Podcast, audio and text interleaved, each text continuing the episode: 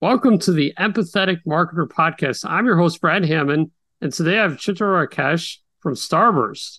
Chitra, it's really nice to have you on. Thanks so much for having me, Brad. It's a pleasure to be here. Absolutely. I'm really excited. So tell me a bit about yourself, about your company, who you are, and what you're up to. Absolutely. So I lead the content and corporate marketing function at Starburst. I have been in the industry for about 15 years, two of which have been with Starburst. And my marketing superpower is to build and deliver high performing content and high performing teams. Starburst has been one of the fastest growing companies that I have been fortunate to be a part of we turned five this October, this month, and we're already valued at $3.35 billion. So that's huge. Starburst, at a very fundamental level, is a data company. We are an analytics engine that really help organizations and enterprises unlock the value of their distributed data through our award winning SQL query engine. So essentially, we would provide a single source of secure data access to companies to make data driven decisions at both speed and scale. Absolutely. That's awesome. So let's talk about audience and content and all this stuff and partnerships. Where are you actively focusing a lot of your content marketing efforts? You know, I think you've talked about these partnerships and, and some of the community stuff you're doing. Love to just hear more about it. Sure. Uh, so before we dive into that, I'd like to share with you the three personas that we cater to. This is the data leader, the data analyst, and the data engineer. Now, we believe in meeting our audience where they are. This could be on social media.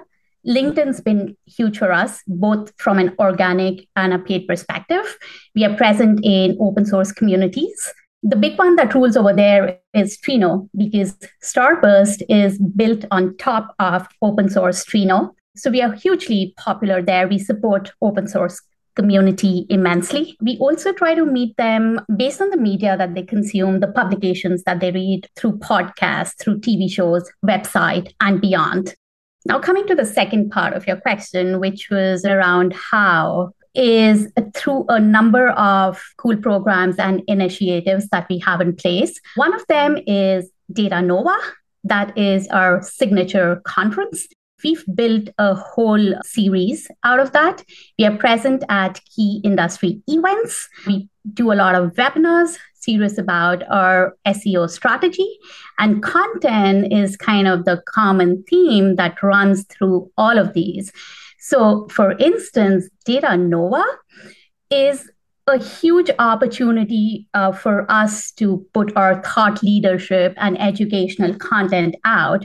And we do not stop just there. We go a step further and we try to repurpose all of that great content, which is pure gold, into long form and short form content pieces like blogs or ebooks, webinars, etc.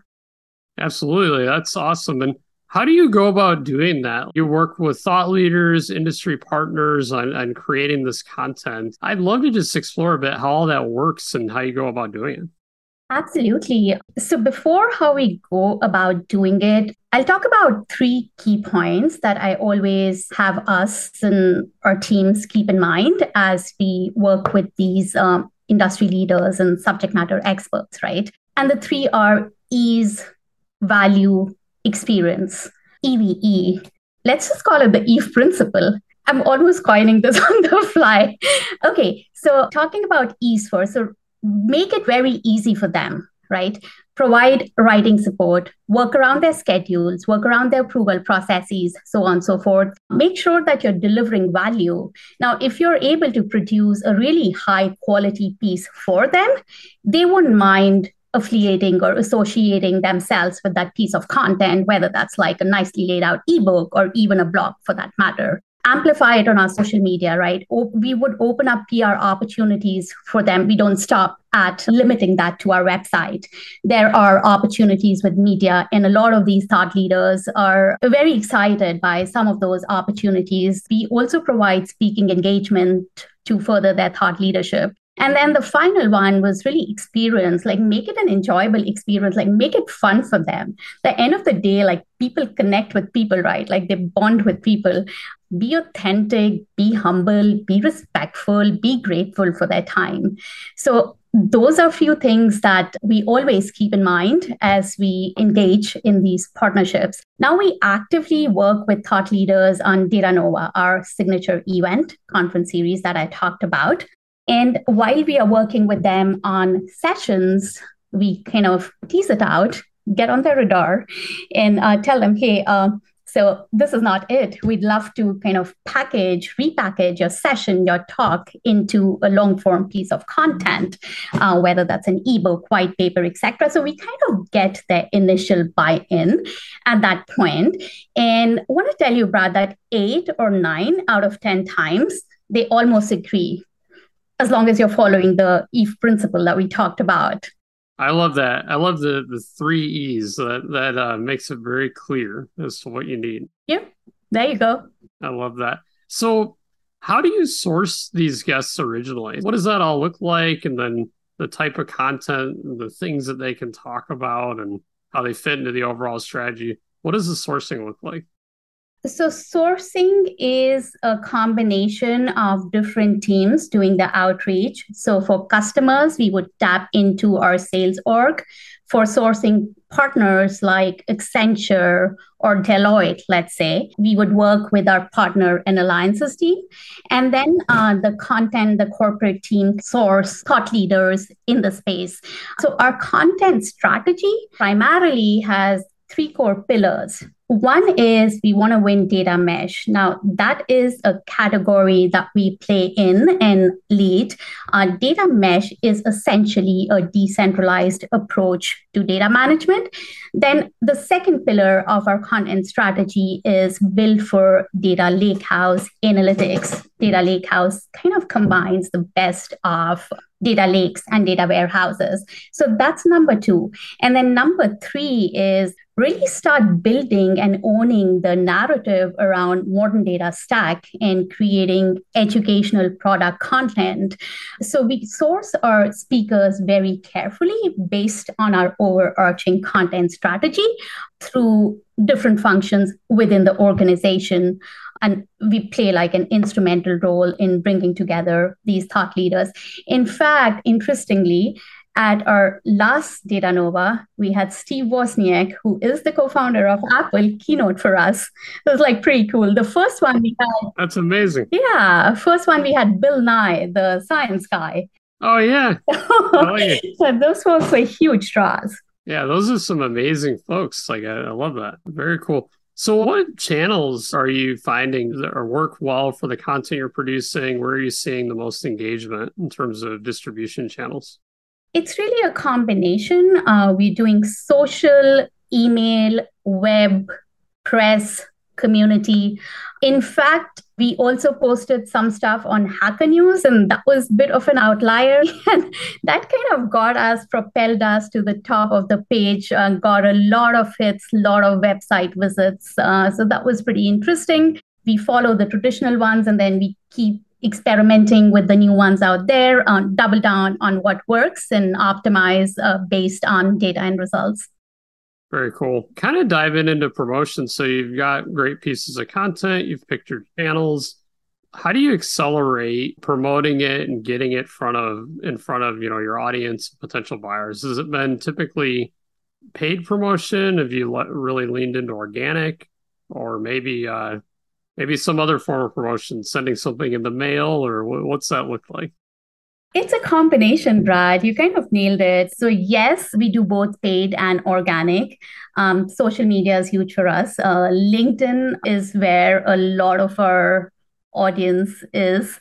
Uh, so, that's one that we hugely tap from a social media perspective. Email broadcasts, sending out newsletters to the database, content syndication, um, communities, using communities for their outreach, um, including uh, Trino, including there's a data mesh community that has 6,000 plus data mesh enthusiasts.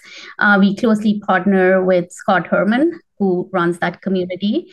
Um, so those have been like uh, good movers for us. Outside of that, we also do video content, getting into our own TV show and podcast. We call it edutainment, which is a combination of education and entertainment. Absolutely. That's awesome. And have you done any like content syndication with third parties or industry specific magazines or or maybe not magazines but websites or any form of that stuff? Yeah, we've done that in the past. We continue to do that. Won't take any vendor names here, but what we do is really start them off with a good mix of content. Now, these could be a combination of ebooks, on demand webinars, gated videos, and third party content, could be like Gartner Research Report or a 451 or a Forrester, right? Now, thereafter, what we do is really follow a specialized approach. Now, what is that? So, based on the piece of content that the individual consumes through the syndication program, we have like follow up emails. These are like nurture tracks to further introduce them to the company Starburst and provide them more content related to the specific topic that they engaged with. So that's the approach that we've been following here at Starburst. Absolutely. Any last thoughts, words of wisdom, closing remarks uh, as we're ending our time here today? I think this was great. So, from a content perspective, there are three things that any content marketer should keep in mind as they build and curate content, which is what really are the objectives, right? To me, what's always been common through my 15 years in the industry and also here at Starburst are like really keeping in mind three core pillars, which are awareness, education, pipeline. So let your content really inform, educate, even entertain. You need to stand up, cut out the noise, and build a brand out there. Absolutely. It's been amazing to have you on today. I really appreciate all your time and your words of wisdom and sharing uh, with the audience here your experience. I really appreciate it. Thanks so much for having me, Brett. Pleasure. Absolutely.